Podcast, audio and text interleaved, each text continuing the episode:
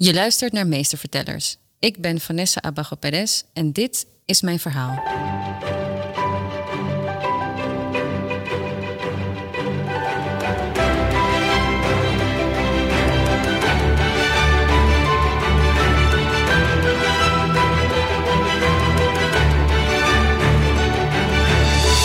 Ja, hartelijk welkom bij Meestervertellers, de podcast die helemaal in het teken staat van verhalen en storytelling.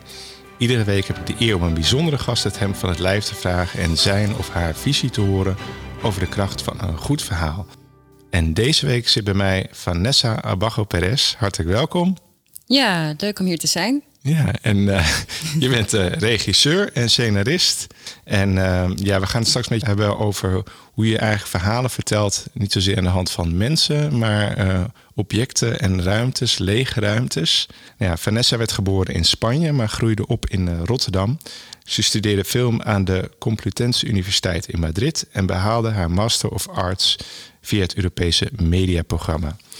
Na haar afstuderen werkte ze eerst als digital advertising creative voor Becronen-campagnes. Ze regisseerde en produceerde ook verschillende korte speelfilms. En in 2015 uh, kwam een belangrijke omslag uh, voor haar in haar carrière. Want toen uh, overleed een dierbaar familielid, haar tante. Want zij was ongeneeslijk ziek. En ze regisseerde en filmde haar eerste korte documentaire La Casa de Piedra. waarin ze haar tante portretteerde via de ruimtes die zij bewoonde. Ze regisseerde Het Leven is Droom, haar eerste lange documentaire voor de KRO-NCRV. Uh, die afgelopen jaar te zien was tijdens het Nederlands Filmfestival in competitie voor een Gouden Kalf. En nu is ze dus bezig met het project Ik ben mijn lichaam niet, een crossover installatie. En dan uh, eigenlijk de allereerste vraag die ik altijd aan al mijn gasten stel is: uh, welk verhaal heeft jou geïnspireerd en waarom? Ik denk dat ik geïnspireerd ben door heel veel verhalen. Want ik heb het geluk gehad dat mijn moeder daar wel heel, veel, uh, heel goed op lette toen ik klein was. Die heeft ervoor gezorgd dat ik altijd uh, iets te lezen had. Dus als ik een cadeautje had, als het mijn verjaardag was, dan kreeg ik altijd een boek of een boekenbon.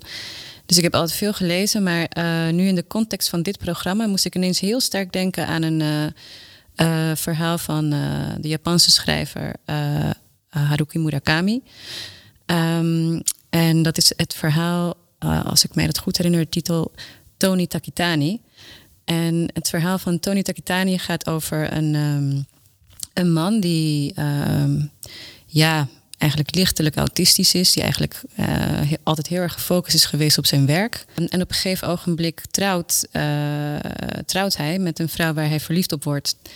En die vrouw die heeft een, een obsessie met, met kleding. Dus hij doet enorm zijn best om, uh, om die vrouw tevreden te houden. En die vrouw die koopt maar kleding en ze is dolgelukkig met die kleding. En dan koopt hij een inloopkast voor haar. En het wordt allemaal, het wordt maar meer en meer en meer. Tot op het punt dat hij eigenlijk tegen haar zegt van ja, dit gaat toch wel een beetje te ver. En zij houdt van hem en ze probeert zich dan in te houden. En, maar ze is daar doodongelukkig over. En op een dag uh, besluit ze om iets terug te brengen naar een winkel. En uh, wanneer ze in de auto zit op weg naar die winkel, is ze helemaal in gedachten erover.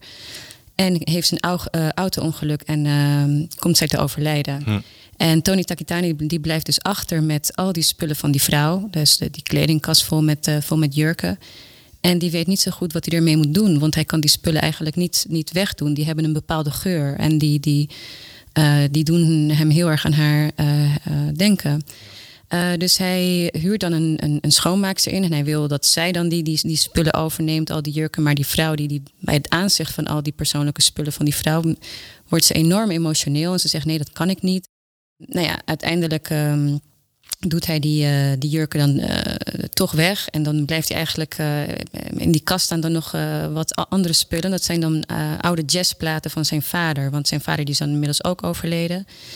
En eh, wat hij dan, hij begint een, een beetje een vreemd gevoel te hebben. Want hij begint eigenlijk steeds meer spullen uit die kast te halen. Want wat hem eigenlijk eerst zo bond aan, aan die mensen die al overleden zijn, die geur, et cetera, dat verandert. Ineens beginnen die, die, die jurken en die, en die platen en al die oude spullen een beetje te stinken.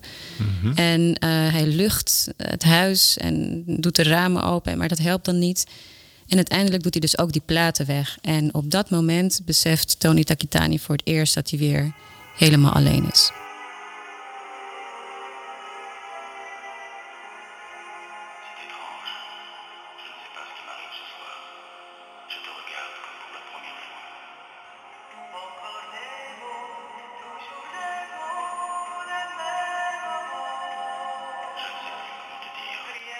In deze podcast hebben we het natuurlijk allemaal over verhalen. En zo kwam ik ook bij jou, want jij bent bezig met uh, Ik ben mijn lichaam niet. Een groot multimediaal project, uh, kan ik wel zeggen. Ja, hoe is het eigenlijk ontstaan en wat is het? Ja, het, uh, het project is ontstaan naar aanleiding van die situatie met mijn tante, waar ik dus dan een korte film over maakte, waar jij ja. het ook in de introductie over had, La Casa ja. de Piedra. En eigenlijk was dat uh, mijn eerste korte documentaire. Want het was ook de eerste keer dat ik dacht van... oh, ik kan niet gaan zitten wachten op geld van fondsen... of medewerking van crew, et cetera. Daar heb ik geen tijd voor. Het is een urgent onderwerp. Dus ik moet maar zelf even een ge wat geluidsapparatuur uh, regelen en een camera. En ik moet er zelf maar naartoe.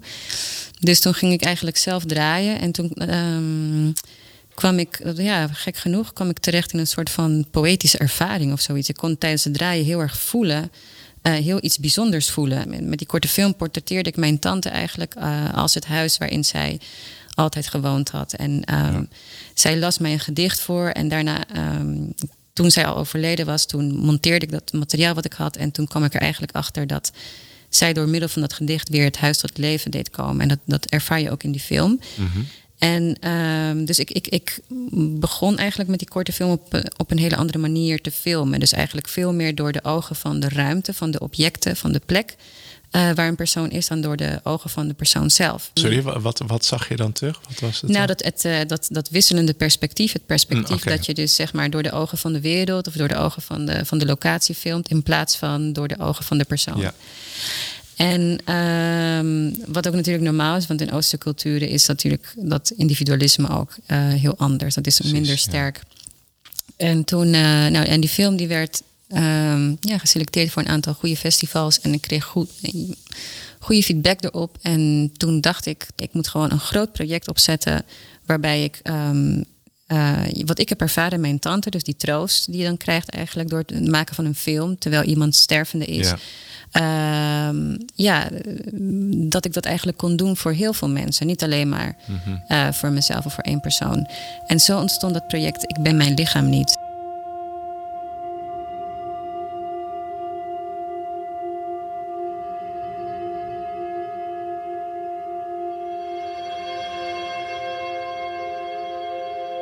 Het is een project wat eigenlijk uh, ja, de scheidslijn tussen de dood en het leven onderzoekt. En, en eigenlijk de dood een beetje als een surrealistisch, surrealistisch iets neerzet. En het mhm. bestaat uit een aantal onderdelen, waarvan uh, een documentaire, een, digita een digitale dichtbundel en nog een ander stuk wat in, het, in de toekomst nog komt. Ja. En uh, eigenlijk heel kort gezegd is het, het toont de documentaire hoe uh, de persoon verdwijnt. Uh, we filmen een jaar lang een persoon die verdwijnt in de ruimte. Mm -hmm. En we mhm. blijven achter eigenlijk alleen in die ruimte. En de digitale dichtbundel die portretteert weer acht mensen die uh, recentelijk gestorven zijn. Uh, vanuit de lege ruimtes die ze hebben achtergelaten. En je zegt dus, uh, documentaire, iemand verdwijnt of gaat op. Maar bedoel je ja. dus die persoon die verdwijnt, die gaat dan dood? Ja. Oké. Okay. Ja. En hoe gaat dat dan? Want als je zegt, iemand verdwijnt in de ruimte, wordt, die wordt een geest? Of, ja. Nou ja, doordat je natuurlijk filmt, uh, die persoon. Ik, ik hanteer een beetje in die film hetzelfde perspectief als in het filmpje van mijn tante. En ook misschien een beetje in het leven is droom heb ik dat ook wel. Dus ik ervaar een mens als niet zo heel erg belangrijk of interessant. Mensen zijn eigenlijk super saai. Ik bedoel, we zijn hier tijdelijk. We denken dat we super belangrijk zijn, maar we stellen echt geen reet voor. Weet je wel? Dus ik bedoel, we zijn onderdeel van een veel groter geheel. Ja. En dus het is eigenlijk dat perspectief van de wereld waar ik dan mee speel of waar ik uit film. Hm. Dat betekent dat je in die film eigenlijk die persoon die, die zo ziek is en waar je je wel emotioneel heel sterk mee bindt, want ja. uh, ze is wel heel erg aanwezig, in geluid in ieder geval. En ook fysiek, maar ze wordt gewoon fysiek niet zo duidelijk in beeld gebracht. Dus je ziet haar misschien een schim in de ruimte, of een silhouet, of haar hand, of, uh, of ze wordt geïnterviewd, maar haar hoofd komt niet in beeld. Ja, ja. Uh, dus je speelt altijd met eigenlijk met een uh, bijna met een archetype. Je speelt eigenlijk met een invulbaar personage. Je, je zet het heel open neer, waardoor de, kijker, waardoor de kijker eigenlijk veel kan invullen. En wat gebeurt er dan? Doordat zij eigenlijk als zo abstract wordt neergezet, is zij dus heel invulbaar voor de kijker. En is het feit dat zij verdwijnt, uh, of uh, ik zeg dan verdwijnt, dood gaat eigenlijk een soort van verdwijning. Want je blijft gewoon, je bent al heel de tijd in die ruimte bij die spullen. Ja. En zij is daar maar een soort onderdeel van. Die spullen zijn bijna belangrijker dan zij. En als ze er dan niet is, dan, is ze, dan, is, dan voel je eigenlijk meer dat ze verdwenen is, dan dat ze echt uh, dood is gegaan.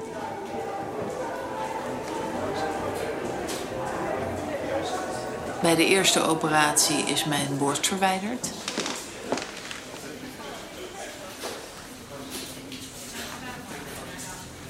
En vervolgens zijn mijn eierstokken verwijderd.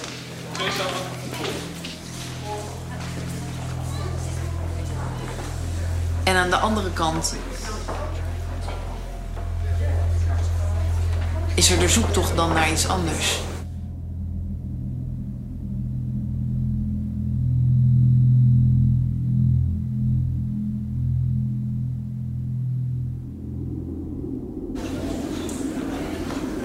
Want hoe belangrijk is dat lichaam nou eigenlijk?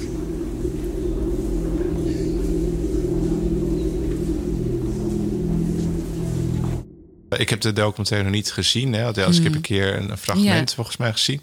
Ja. Maar um, wat natuurlijk uh, bijzonder is, dat omdat je eigenlijk niet dat personage echt ziet. Hè? Je kan je ook niet echt mee identificeren zo.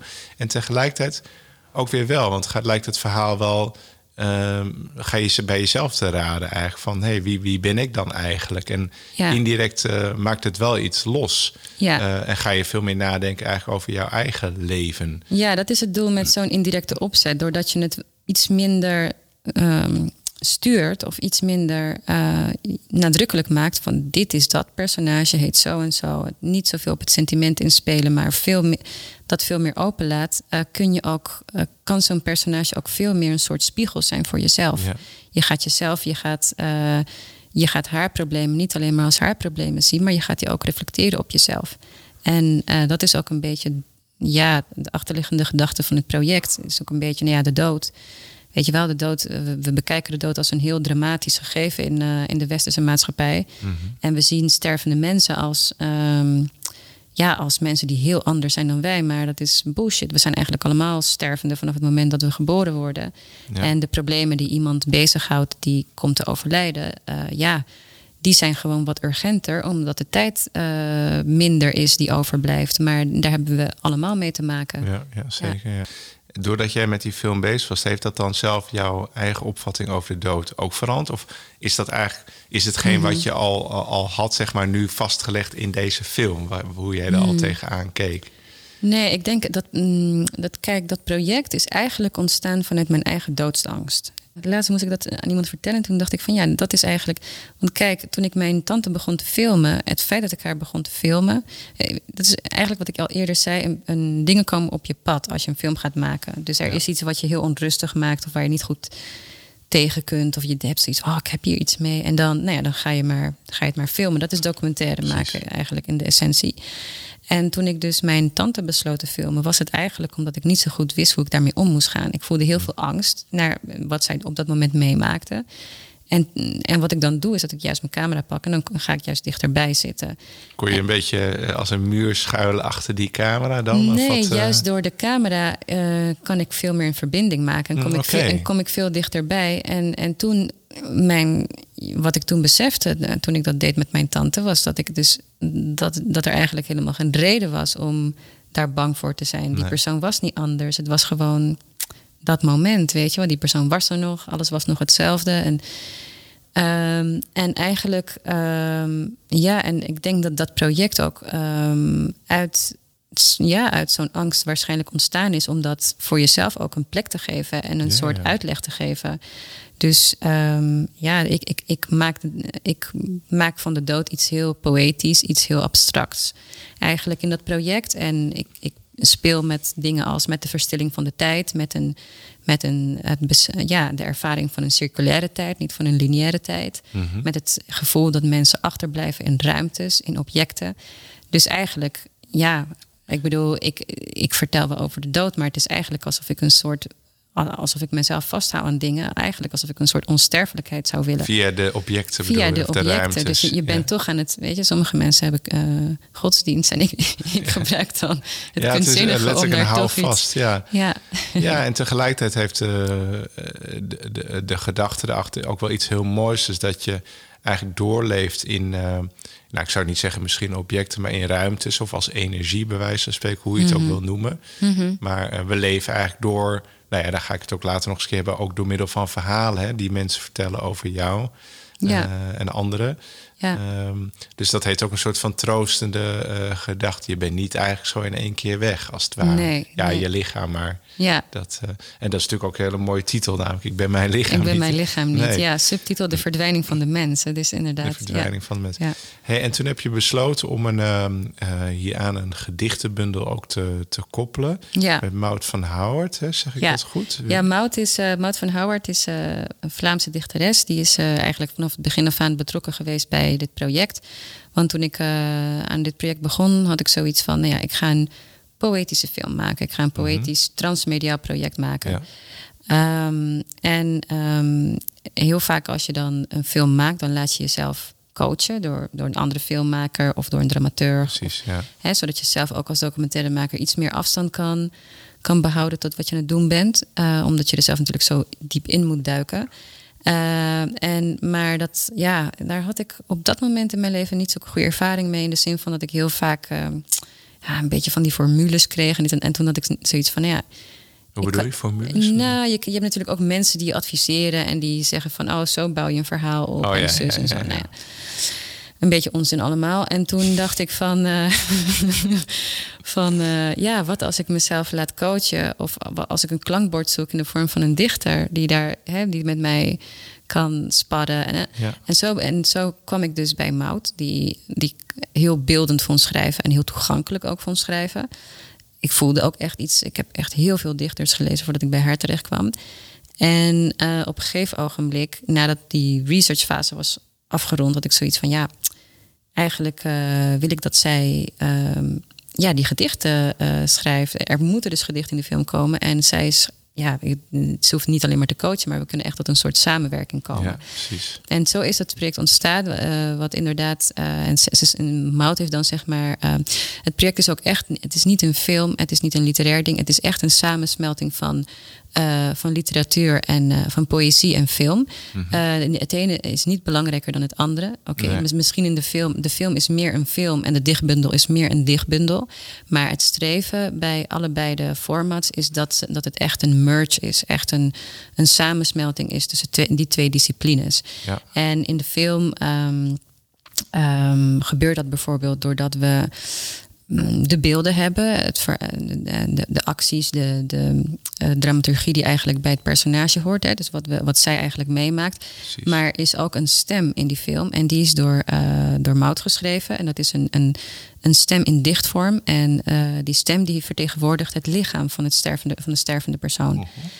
Ehm, en eigenlijk voerde dat personage en die stem in de film een soort strijd. Het personage zegt eigenlijk van ik ben meer dan mijn lichaam en waarom is het lichaam nou zo belangrijk en dit en dat. En het lichaam, de stem, die zegt eigenlijk van ja, maar zonder mij kan je niet, want je moet in mij leven, je moet iets hebben om in te leven. En, ehm, en dus eh, dat is er inhoudelijk is er zeg maar die gelijkenis tussen, tussen die twee elementen, maar ook echt qua vorm is het echt een mix tussen film en literatuur. En de dichtbundel wordt dan ook ehm, een digitale dichtbundel. Dus Mooi. eh, we willen echt een, een dichtbundel maken in digitale vorm, maar geen e-book of geen, ja, geen, geen makkelijke website met plaatjes of zoiets. Maar echt ehm, ja, een format waarbij ja, het filmische, de filmische ervaring en de, en de poëtisch-literaire ervaring gewoon echt helemaal in elkaar opgaan. Dus eigenlijk is het, het zijn gewoon twee poëtische producten. Prachtig, ja. Ja. Hey, en ehm, wat we eigenlijk nog niet hebben genoemd is namelijk dat ehm, je ook hebt besloten om een expositie eigenlijk hier aan te koppelen. Ja. Want eh, eh, ja, helaas zitten we op dit moment nog in een lockdown. Hè, want ik begreep, die was net gestart en toen uh, ging de deuren dicht. Uh. Ja, ontzettend veel moeite gedaan. Uh, nee, we kregen ineens. Uh, we waren al een soort samenwerking gestart met Museum Tot Zover, het Nederlands Uitvaartmuseum. We zouden daar ehm, een preview van de dichtbundel, een stukje daar tentoonstellen. En toen had het museum ineens ruimte voor meer. En konden we eigenlijk het hele museum gebruiken voor, voor het project. En uh, toen hebben we um, in aanloop naar december een aantal maanden heel hard gewerkt om het project daar tentoon te kunnen stellen. En dat mhm. was eigenlijk ineens ook een hele goede um, kans voor de film. Hè? Want, ja, uh, fysiek dat je iets kan laten zien. Uh, fysiek ook. En ook in, in, tijden van corona, dat je ineens zoiets hebt van: oh ja, dan heb je eigenlijk gewoon een museum waar een film de hele tijd draait en waar steeds maar een klein aantal bezoekers naartoe kunnen. Een super goede oplossing in plaats van festivals of bioscoop. Of de bioscoop, waar dat ja, precies. Waar dat gewoon uh, minder. Dus perfect. En toen. Ja, het is een hele mooie expositie geworden. Maar het uh, vervelende is dat hij uh, na twee dagen dat hij net open was, uh, alweer moest sluiten vanwege ja, de nieuwe lockdown die er dan was. En nu zijn we dus ja, aan het wachten dat we weer open kunnen. En ja, ja nou, fingers crossed. Maar. Fingers crossed.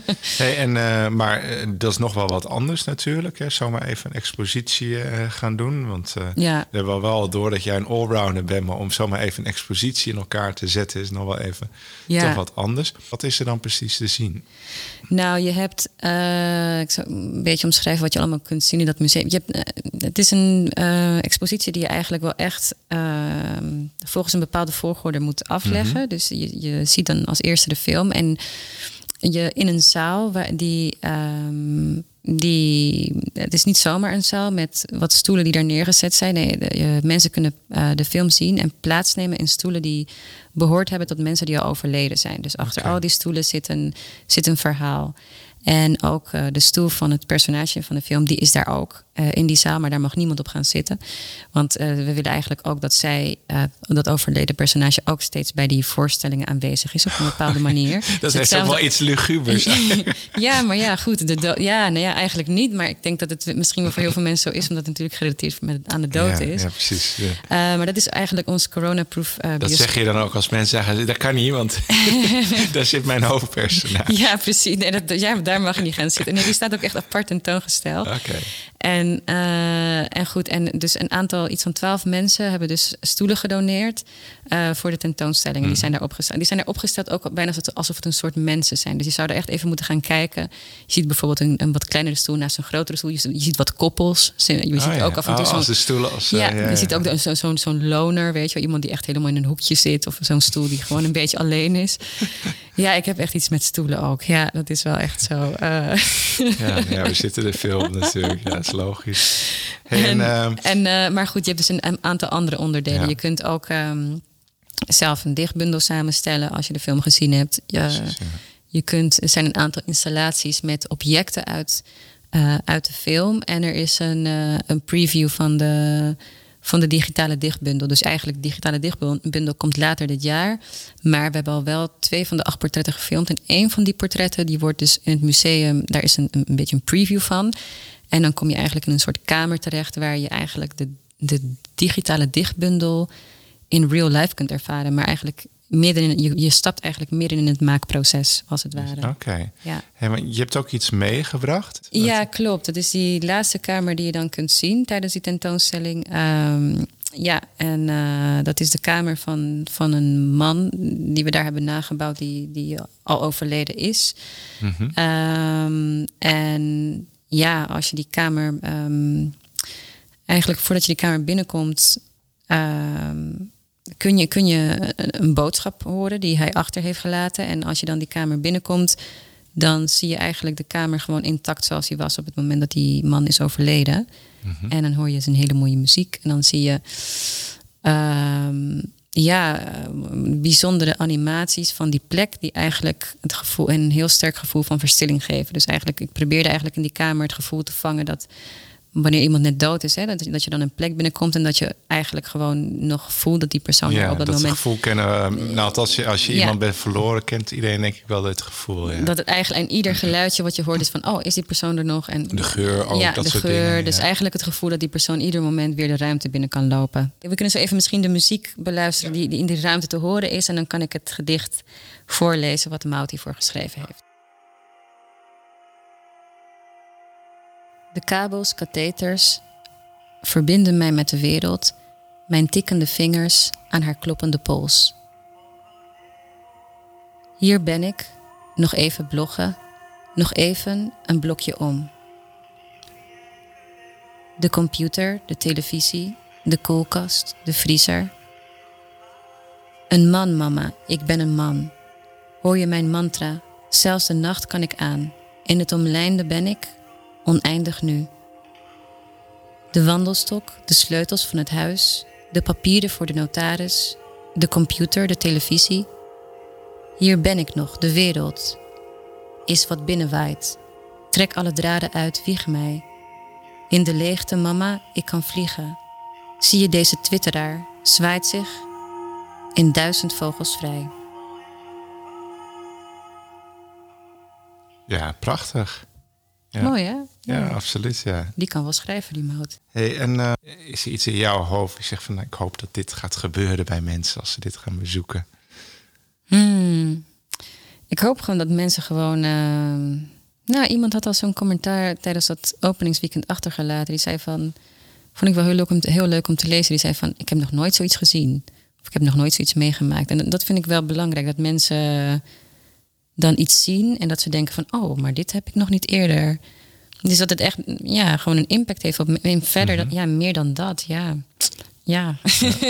Ja, het is, een, eh, het is een, gewoon een, echt een ervaring eigenlijk. Hè, waarbij je Mm. toch gaat nadenken over de, ja, toch de dood. Hè. En de, Mhm. dood heeft natuurlijk iets, eh, iets heel raars. En eh, nou, ik vroeg er straks even van, heeft jouw jouw visie op de, op de dood, misschien is dat nog heb, ja, veranderd. Hè? Zeg van, Hmm. je, dit is voor jou een manier om misschien met die doodsangst om te gaan. Eh, Ja, nou ja, ik dacht, dat, dat was eigenlijk ooit mijn streven toen ik Ja. misschien, eh, of daar is misschien onbewust het project ooit eh, uit ontstaan, zeg maar, uit die doodsangst. Maar juist wat ik geleerd heb bij het maken van dit project, is dat wij als mens onvermijdelijk de dood ontkennen. Want als je wil leven, wil je, moet je eigenlijk niet bezig zijn met de dood. Want dan ben je niet bezig met het leven. Dus dat personage in de film, dat was voor mij.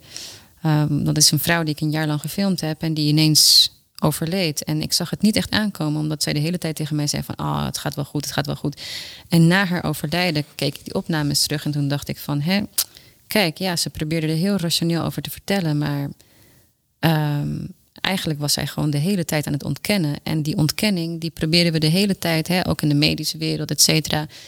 Zo van nee, je moet heel realistisch erin staan. Je hebt nog zo lang te leven. Maar ja, ik weet niet of ik daar eens me- mee moet zijn. Want die, die ontkenning is misschien niet zo slecht. En die ontkenning. mm, We moeten misschien de dood misschien iets meer eh, toelaten in, in ons bewustzijn. Omdat we dat misschien onvoldoende doen Ja. eh, in landen zoals Nederland. Maar tegelijkertijd moeten we natuurlijk ook leven. En betekent het ook dat je die dood misschien gewoon even. Eh, dat je daar misschien die komt gewoon even, vanzelf toch wel een die- keer Ja, natuurlijk. dat je daar misschien ja. gewoon niet mee bezig eh, Nee. moet zijn.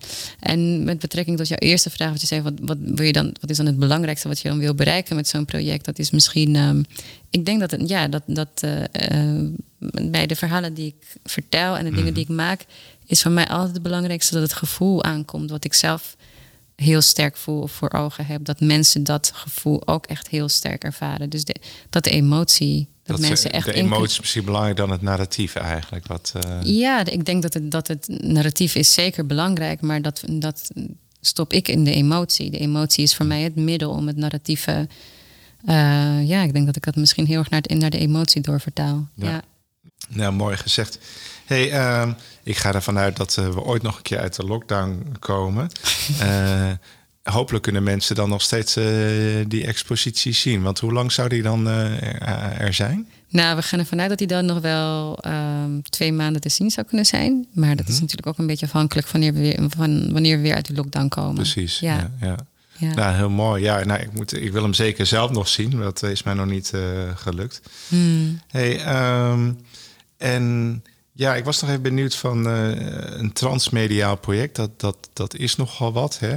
Mhm. Eh, en ik denk dat er ook wel wat mensen zullen luisteren. Die denken van, hé, hey, zoiets zou ik ook wel willen. Zou Mhm. je dat aanraden van, om zoiets te doen? Want voor dit project leent het zich heel goed, hè? Ja. Maar wat, eh, wat voor tips zou jij nog kunnen geven? Zeg van, als je ja, zoiets zou willen ik denk doen. dat, dat het transmediaal vertellen dat echt een beetje een soort mode is geweest. De afgelopen paar jaar van ehm, we moeten hè, niet op zo'n manier vertellen, maar we moeten iets transmediaals gaan maken. En dan zijn we gewoon heel erg op zoek als makers naar wat is dan die nieuwe vorm? En dan zijn er heel veel mensen die roepen dat moet dit zijn, dat moet Ja. dat zijn. Eh, maar goed, weet je, het is ja, ja, het advies wat ik kan geven is dat je gewoon bij je verhaal het medium moet kiezen wat daarbij past. En dat Mhm. kan transmediaal zijn of dat kan gewoon een stukje papier zijn met een stukje tekst die je daarop schrijft. Dat is Precies. gewoon heel verschillend en dat je eigenlijk gewoon de dingen niet eh, forceert omwille van de techniek. Dus dat, je, wat, dat is wat, wat je bijvoorbeeld ook heel sterk ziet met virtual reality. Je hoort heel veel regisseurs zeggen van... oh, ik moet, ik moet zo'n film maken, weet je Ja. wel. En dan denk je van, ja, oké, maar waarom dan? Eh, Ja. dat, en dat alleen maar omdat je heel veel geld eraan uit wil geven... en heel veel techniek wil gebruiken. Dat kan. Misschien is Ja. techniek je, je doel. Maar ik denk dat als je gewoon... als je puur bezig bent met verhalen vertellen... dat je gewoon altijd moet kijken van... oké, hoe kan ik dit verhaal het beste eh, naar buiten brengen? En het kan zijn dat je misschien denkt van... oh, het moet misschien een... eh, een transmediaal iets zijn, omdat je eh, meer de aanwezigheid van sociale media daarin wil hebben, omdat je het buiten een bepaalde structuur wil vertellen.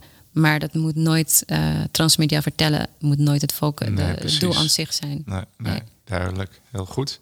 Hey Vanessa, ben ik nog iets misschien vergeten te vertellen over het, of te zeggen over het project eh, wat nog van belang is? Hmm. Nee, ik denk het eigenlijk niet. Ja, nou ja, goed. Eh, we hebben nog geld nodig. Om het project af te kunnen ronden. Eh, de tentoonstelling is er nu. En we zullen deels kunnen we de digitale dichtbundel maken. Maar het zijn acht portretten. We hebben er een aantal al gemaakt. Ja, maar we moeten dat nog. ehm, we moeten nog zes andere portretten maken. Dus we zitten nog, we zitten nog in het financieringsproces. En ehm, nou, als er mensen naar de tentoonstelling gaan en die denken van wauw, dit boeit mij, dit inspireert mij enorm. En ik zou misschien een steentje bij willen dragen. Of, of gewoon iets meer te weten willen komen over het project. ja. eh, dan kunnen ze altijd contact met mij opnemen. En hoe doen ze dat? Dat, ze kunnen bijvoorbeeld een mail sturen naar info.espressomedia.nl. Oké. nou, En eh, espresso schrijf je zoals de koffie. Espresso koffie. Dus info.espressomedia.nl. Of mijn naam googelen, Vanessa Abago Perez. En dan komen ze vast ook wel andere manieren tegen om... Ja. eh, of via jou misschien. Nou, zeker. Ik- We hebben ook een website en ik zal eh, op onze website uh, meestertellers.nl eh, ook even iets vertellen over dit project. En even een linkje naar het project. dat is denk ik heel fijn. En dan eh, komen ze hopelijk bij, bij jou terecht en Ja, willen ze het project een, een warm hart toedragen. ja, Ehm, ja, nou volgens mij kunnen wij nog wel uren praten. ja. maar ehm, ik ga toch echt afronden. Ehm, ja, heel erg bedankt, eh, Vanessa. ja Dus, jij eh, bedankt. Heel leuk om dit te doen. Ja. Ja. Oké, nou ontzettend eh, bedankt allemaal voor het luisteren. En wil je meer weten over deze podcast? Check dan meestvertellers.nl.